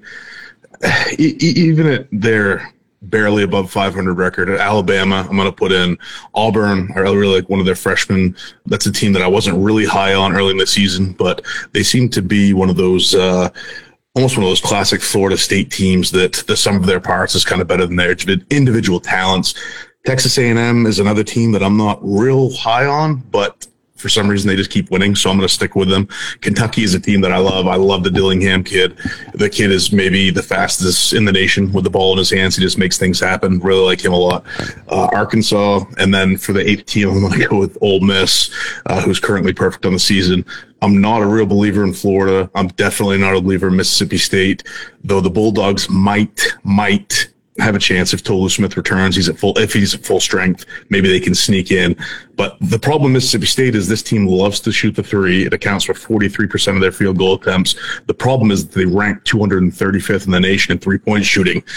Against a bad Georgia Tech team, they didn't attempt a two point field goal for something like the first 11 minutes of the second half while Georgia Tech was making their run. So I think it's a, a poor decision making team. It's a poor shooting team that relies heavily on what they do very badly for that you know that just doesn't make a a quality team or a potential team for an NCAA tournament run through a very tough conference in the SEC. I also just think that Florida doesn't have the horses to be able to hang with the rest of the conference and, and the teams that I mentioned before. Let's release the Rocking 25 with Purdue holding tight at number one. Houston not following far behind. One vote separates Houston from Purdue. At number two, UConn, Kansas, and Marquette who you can't trust, finished the top five. Tennessee and Clemson finished six and seven. With Arizona getting blown out this week, who are the top four seeds if you had to pick them right now, Erik? I think the first three are pretty clear cut. Purdue is going to be the top seed right now if you look at, at how things kind of laid out today. Um, Houston's going to be probably second. They're undefeated right now. It's pretty hard to keep them out. Third, I think you got to go with Kansas. Kansas is a, a team that the analytics are not in love with. They're, I don't even think they're in my top 25. They're like 27 or something like that. And that's largely because of their efficiency margins. When they play lesser teams, they have not knocked off the, the socks of the analytics, so to speak. But they do have wins over Kentucky, Tennessee, UConn. You cannot deny that. That is, that holds a lot of value with the committee. So I think they're going to be a one seed. If I have to go with the last one, I'm still, I, I'll, I'll probably go UConn. And I'll say that I'll throw UConn out there just because they beat North Carolina, they beat Gonzaga, they beat St. John's. They had the loss to Kansas, understandable, a bad loss to Seton Hall. But at the same time, Arizona is going to be really close there as well. They've gotten the very nice wins, even better wins than UConn, in my opinion. They beat Duke, they beat Michigan State, they beat Wisconsin, they beat Alabama, but they do have the extra loss. They lost to Purdue, understandable. They lost to Florida Atlantic in double overtime in a really, really good game. And then kind of the head scratcher, which was this past weekend with Stanford, but you really kind of have to take that game with a grain of salt. I think Stanford shot something like 60% from three point range. They were just red hot in that game. Not many teams in the country are beating Stanford when they shoot like that. But if I had to pick between UConn or, or Arizona, I'd probably go with UConn, with Arizona being right behind them, followed by maybe Marquette, Tennessee, North Carolina also in the conversation. Yeah, I mean, I don't know if anybody in the country is beating any team when they shoot 16 for 25 from three, which is 64%. And, and not only that, they also shot 54% from two. So, you know, 1.33 points per possession uh, for Stanford in that game against Arizona. And, I, you know, I think right now my four number ones are, are very, although they're the exact same as Erik's Purdue, Houston, UConn, and Kansas. Tennessee, yeah, Rick Barnes, regardless of the seed, will be lucky to make it out of the first weekend per usual. Marquette, we've already established you can't trust. And, I mean, is there any other way to ask for any kind of foolishness to happen than giving Brad Brownell a potential one seed in the NCAA tournament. I think Clemson would quickly join Virginia as the only number one seeds to ever lose in the first round if that were the case. I think Clemson's tough. Miami showed kind of just where they actually stand this week, however, um, though the Hurricanes are a lot better in Coral Gables than they are on the road. I think we've seen and their success re- relies heavily upon how Nigel Pack is going to play on any particular night. You cannot give Brad Brownell a, a, number one seed or even really a number two seed just on his coaching ability alone. I think he's a uh, he would be a, a very popular pick for an early round exit even as a high seed like that. So uh, I'll take the same four Purdue, Houston, UConn, and Kansas as my top four ones right now. All right, exclusive to the Rockin' pregame, it is the Rockin' 25 college basketball poll with our rocketologists Erik Haslam and Mychal Hunter. So you got Illinois now without Terrence Shannon Jr. They're at eight. Kentucky and Arizona wrap up the top 10. Then BYU, Oklahoma, North Carolina, and Colorado State wrap up the top 14. So, Mychal, which teams in your mind – are a fraud in sheep's clothing. Well, Terrence Shannon's a fraud, first of all. I mean, we saw this coming as a group. We talked about it on the show before. Anyway, of this group, I'm going to have to go with Oklahoma, not because I think they're really completely fraudulent, but because I believe in everyone else just a little bit more. I think the Big 12 as a conference is like we've said, one of the top two conferences in the nation. I think it's closer this year than it has been a lot in the past. I think they're primed to get smacked around a little bit at the start of the Big 12 season just because their schedule hasn't really been as up to snuff as some of the other teams in the conference. I'm not sure they have all the star power that they're going to need to, to be successful in the Big 12 consistently.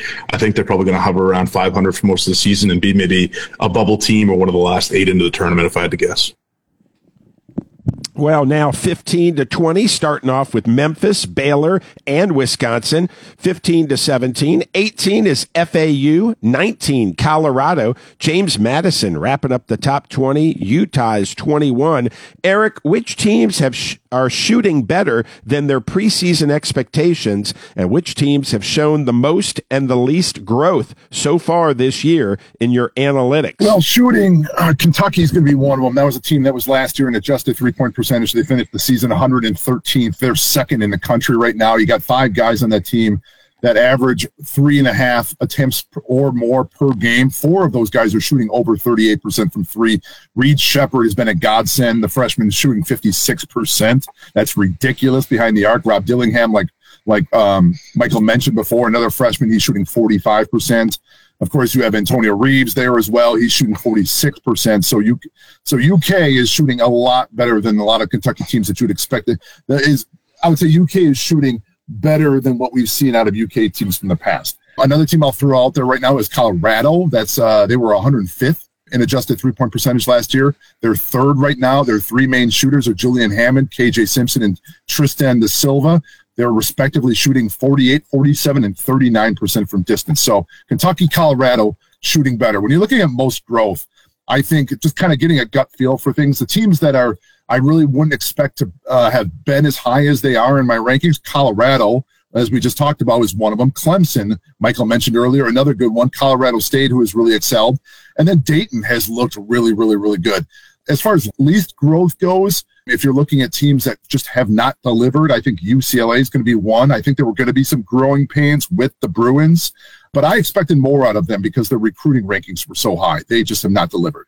Maryland has been a disappointment. Nine and five on the year so far, not terrible, but their outside shooting has been awful. They're 351st in the country at adjusted three point percentage.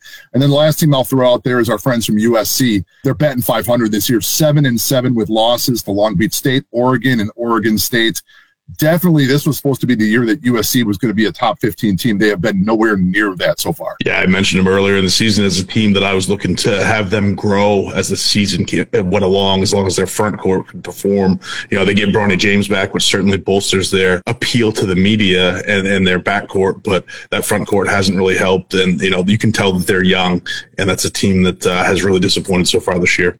The last four teams in the Rockin' 25 are Duke and Iowa State at 22 and 23, and then a tie at 24 with Auburn and Ole Miss. Mychal, which team has your eye moving in to the top 25 soon? If I had to pick one team, and this is this is a complete shot in the dark, I guess the, the number one team would be Alabama. Um, the way they play and the way that Nate Oats coaches they would probably be the easy selection, I think. But what I'm looking at right now is a Michigan State team that I think starting to put it together. They've won four in a row, victories over Baylor. I'm not going to say away or neutral. It was more of a home game, but also don't overlook a win against Indiana State. I think they're primed to pull off about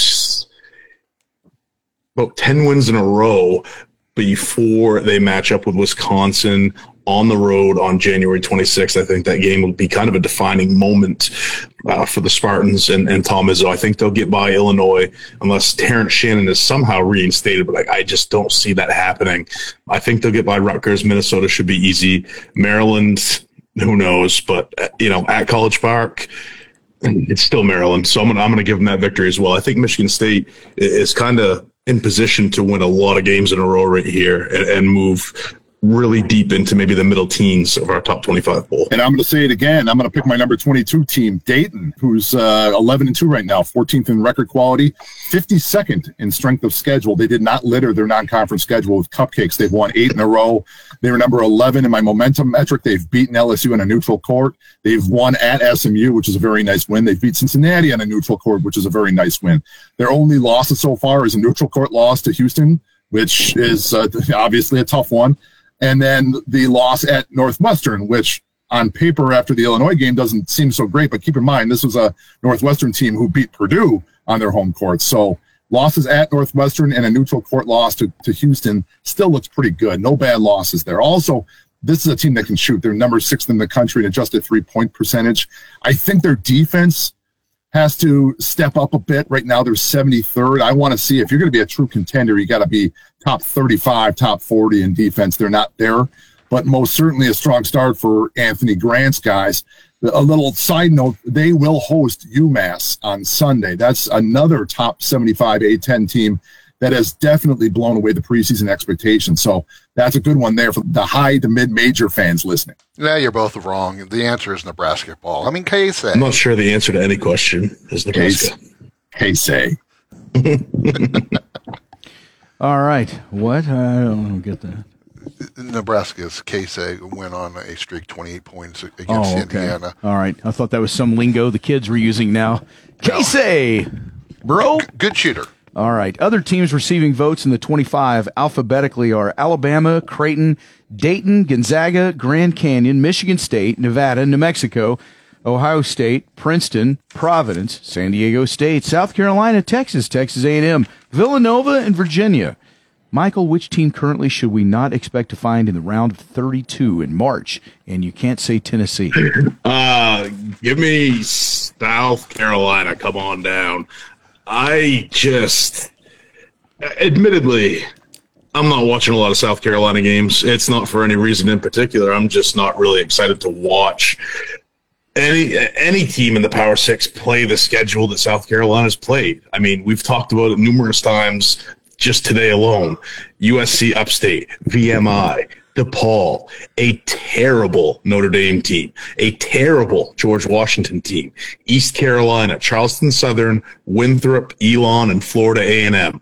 The only team they've played of any kind of consequence is Clemson, and they lost. Granted, on the road, Clemson is always tough at home in uh, Littlejohn. So, I mean, what what do you glean from playing 11 terrible teams and Virginia Tech, who we don't know what we have, and losing to the only actual good team that you have on your schedule thus far?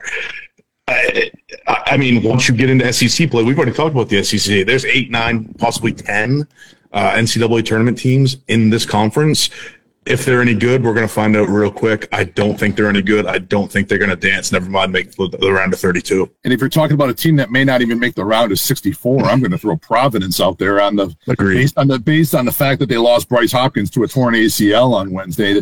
He was one of their basically bread and butter players on that team. And if you look at the rest of that roster, it's not exactly stacked. So, I mean, I, I think Bryce Hopkins was not having his best season. He was still uh, a cornerstone of that program, though. And when you lose him for the year, I don't know. I, I just don't think that Providence is going to have enough to get in the tournament this year. It's the Rockin' 25 college basketball poll with our rocketologists Mychal Hunter and Erik Haslam. Which game is the one to watch out for in the next week? Well, can I pick two? I'm going to pick two. Um, I'm circling the big one for me is I'm circling BYU and Baylor uh, next Tuesday night. We are, as I said Damn it, before, Erik. we're going to find out very quickly how good BYU is is in that game. They head into the brand new Foster Pavilion in Waco to face the Bears, squaring off against one of the better backcourts in the country of Ja'Kobe Walter, RayJ Dennis, and Jayden Nunn. Um, I'm I'm going to be very interested to see if Baylor's athleticism is going to be problematic for the Cougars outside shooting. Um, the other game, same night, Houston at Iowa State. Again, we talked about Iowa State possibly being a pretender. These are two teams, as Michael mentioned earlier, that do it with defense. Houston is my number one in defensive efficiency. Iowa State, number seven. Very interesting metric at Haslametrics.com where I track potential points off of steals. These are the top two teams in the country in that particular metric. So these are two teams that are very, very good, getting takeaways and scoring quickly in transition opportunities. Offensively, Iowa State has shown they are more than capable but that Houston defense is just performing at an elite level right now. It should be an excellent test for the Cyclones to see if they're the real deal. Yeah, I, obviously, by my reaction, Erik stole my answer with BYU and Baylor. Just a quick note for Baylor. I love their freshman, Yves Missi. We've talked about him on this before, but in the middle, he's an absolute monster. He's a seven foot freshman, very agile, runs the floor well, finishes around the rim, blocks shots, rebounds. He's awesome. Really fun to watch. You know, calling an audible on best games of the week. Saturday is kind of loaded with under the radar games. Uh, Marquette, traveling to Seton Hall. Seton Hall's kind of shown recently that they're not really a team to be trifled with. I think that could be a good game. North Carolina travels to Littlejohn to take on Clemson. I think again we're going to find out, you know, real quick what Clemson's kind of made of after taking it right in the teeth against Miami, and then kind of something a little under the radar: Auburn versus Arkansas on Saturdays could be a fun game. I think Aden Holloway is one of the best kept secrets in the nation as far as freshmen go, and that may be because he's really up and down. He could give you 24 points. He could give you five points. And, and that's something that, you know, we obviously see a lot of when it comes to freshmen, but if Auburn's going to do anything and climb further into our top 25, he's going to have to become a consistent scorer of basketball. And I know you love that term, Erik, which is why I said it. in order for Bruce Pearl to make a run in March. Also, a nice stepping stone for Arkansas as they try to get their way up to the top uh, top half of the SEC and, and, maybe stay there. It's been kind of a rough go for both Arkansas and Alabama thus far in this uh, early in the season. So those are those are some of the games I'm going to be watching on Saturday. Friends, where can people find your work? You can follow me at, at tease the dog d a w g on Twitter. And for right now, that's just about it. And people again can find my ratings, my rankings, my bracketology, and my projections over at Haslametrics.com. And if you're looking for me on Twitter or X, I'm going to be out there going hashtag analytically final at, at Haslametrics. All right, it's Erik Haslam and Mychal Hunter breaking down the Rockin' 25 college basketball poll this week. And it's always available at rock101lubbock.com. If you missed any of it, thanks a lot, guys. Thank you, guys. Thank you. All right, when we come back here, we'll uh, make our predictions for the uh, the big national championship game between uh, Washington and Michigan next here on Rock 101.1. Time for the final word. All right, about time to get out of here, but uh, got the national championship game coming up on Monday night. It's kind of a future Big Ten matchup here, actually, but uh, as of now, it's uh, out of the Big Ten, Michigan versus the Pac-12, Washington. But uh, who do you like in this one, Pete? Uh, I'm going to go with Washington only because they got former Red Raider wide, wide receiver Ja'Lynn Polk. He had a big game the other day, and you know Michigan. Did they do some wrong? Did they didn't? There's some wrong in there, so I want Washington to win. Sean, what do you got? Michael Penix Jr. throwing touchdowns, throwing the bombs, and he's going to t- bring Washington 31-28 over Michigan. All right, yeah, I uh, I think yeah, too much uh, Michael Penix. I think he should have been the Heisman winner, Yeah. but we'll see. I've got Washington as well, uh, so that's Monday night. So Hey, and I just want to say Sean won the prediction contest, but Jeff, you finished second, and it came down to the last two games. You took Alabama and Texas. He had Michigan and Washington. He's up two now. So if that had split, you you were right there, Jeff. and I'm so there. proud of you. You're the breakout star of the year, my Thank friend. Thank you. I sure appreciate that. I And congrats, that's my, Sean. That's my Five best. wins. He's been congratulated enough. I, that's my best finish ever. Thank you. Absolutely. No, congratulations, Sean. You put a lot of time and effort into it while the rest of us are working. Um, but anyway, but thank you for listening to the Red Raider out there rocking pregame today. Seriously, that was sincere. Congratulations, Sean. You, you- Back you- next we're- Friday. We're back Friday. That's right. So uh, we'll be here. Have a good one. This has been a presentation of Rock 101.1 Sports and Alpha Media USA.